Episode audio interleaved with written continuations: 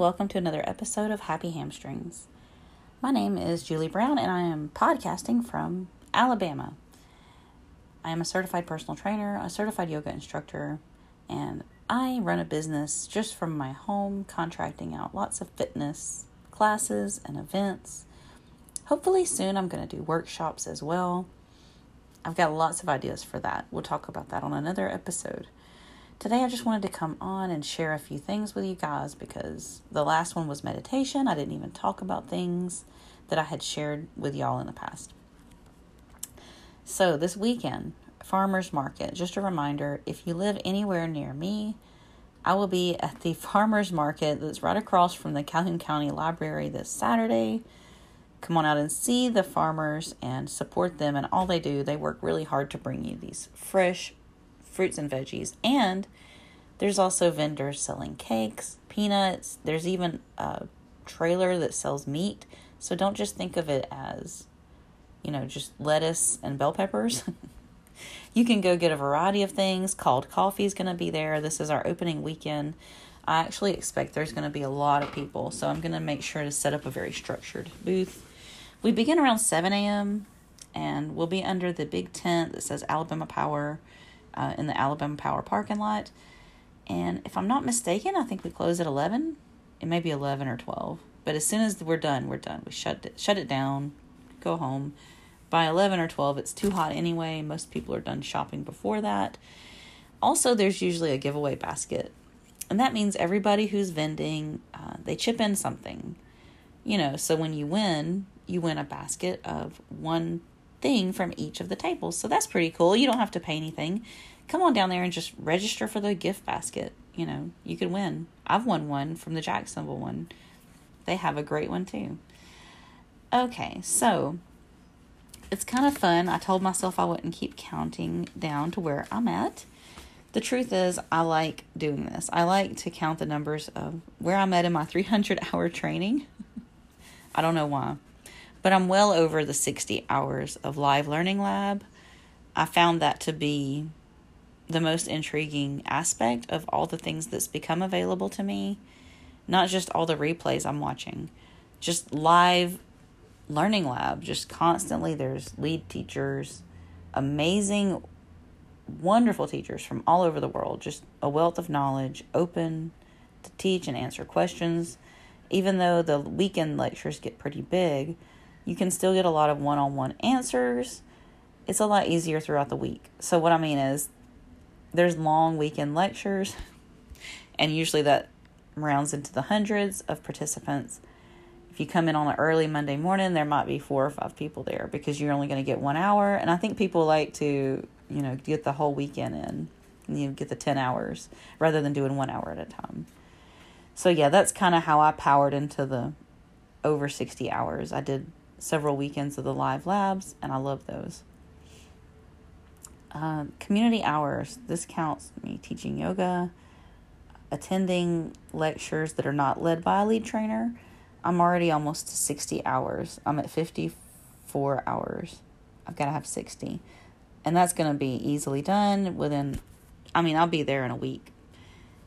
Uh, the pre recorded hours, I've probably watched 35 of 130. This is where I was struggling with the Nidra. I've already talked about that on another episode, why I struggled with the Nidra, and there's so many references to which parts of the brain we're trying to access, which brain waves we're accessing. If you're part of my Patreon, I even found a typo because you're trying to access certain types of brain waves, and I looked through what I had written. It's very confusing. So I even had to go back to a Patreon only post and edit where I had written alpha and put theta. Well, turns out probably no one cares. But anyway, um, if you subscribe to my Patreon, you have access to more karma right now. If you're listening to this, um, I'm recording April 28th. So we're about 21 episodes into the free classes. If you're not a subscriber, you can access some of this karma yoga However, if you subscribe to my Patreon, you get early access, like way early access to the YouTube content, plus exclusive content. And when I reach this 20 hours, I'm already almost halfway through. I don't know how much more I'll do as far as free public videos. I will be releasing a lot more exclusive content, particularly things that I'm learning from some of these fantastic lead trainers. I've spent a lot of time with Letty and Tina. I just, I love them so much. I'm learning a lot. I learn every day. So I finally moved into the body systems and the anatomy part of. I've moved past the Nidra from the pre recorded lectures. And a lot of this is just pretty much refreshers because I'm a certified personal trainer. It's always good to have that. Um, so, one of the things I also talked about was I was going to grow peppermint. I was like very excited on the podcast, and I was like, I'm going to grow a bunch of peppermint seeds. So I had envisioned myself selling peppermint plants or basil or something at the farmer's market. Turns out uh, my peppermint seeds apparently weren't that good. So I maybe have two plants coming up out of a whole packet. I don't know if I waited too long. I don't remember how long, maybe two years I've had that. I think you're supposed to use the seed packets when you buy them. So I failed at growing peppermint in that report. Um, I don't know. I feel like people are confused enough at my table. They're like, "You have spiders in your yoga? What?" Like, it's very. It's like they see the leather work, and then they find out I'm trying to get them to come to the gym and work out, and they're like, "Leather work and spiders and yoga and what are what is this booth even?" like some people just get confused. Um, but it seems pretty simple to me. I'm like an artist and a personal trainer, so you know, some people appreciate it take it for what it is, folks. Um, if you follow me on social media, I have shared the advocacy updates. There is one Republican holding up getting yoga back in schools. Now, bear in mind, even if this passes, we still, I mean, I mean, when I say we, Alabama still is not allowed to say namaste or use Sanskrit, anything but English. And I would just like to remind anybody that wants to keep Sanskrit out of schools that there's no country that speaks Sanskrit. I'm trying not to sound, let me say it again without sounding like I'm weaponizing just my small, I don't have a lot of knowledge. but I do know that Sanskrit's not spoken anywhere except on the mat. It's not spoken in any country. So, whatever country you think that they're speaking it right now, they're not. They just don't. It's a dead language. It's only used on the mat. It's really helpful to use it. So to even keep it out after this bill, still ridiculous. This is why I wouldn't get on the Zoom call. As soon as I heard there was a Zoom call, I know I'm gonna sound like a smartass. I stepped far away, far away. I just start connecting people with people, and that's what I do. That's my thing. That's where I bloom. I'm not gonna be blooming in the Zoom call where they're trying to persuade someone who is, you know. Okay, if they're holding it up, why? I mean, why this?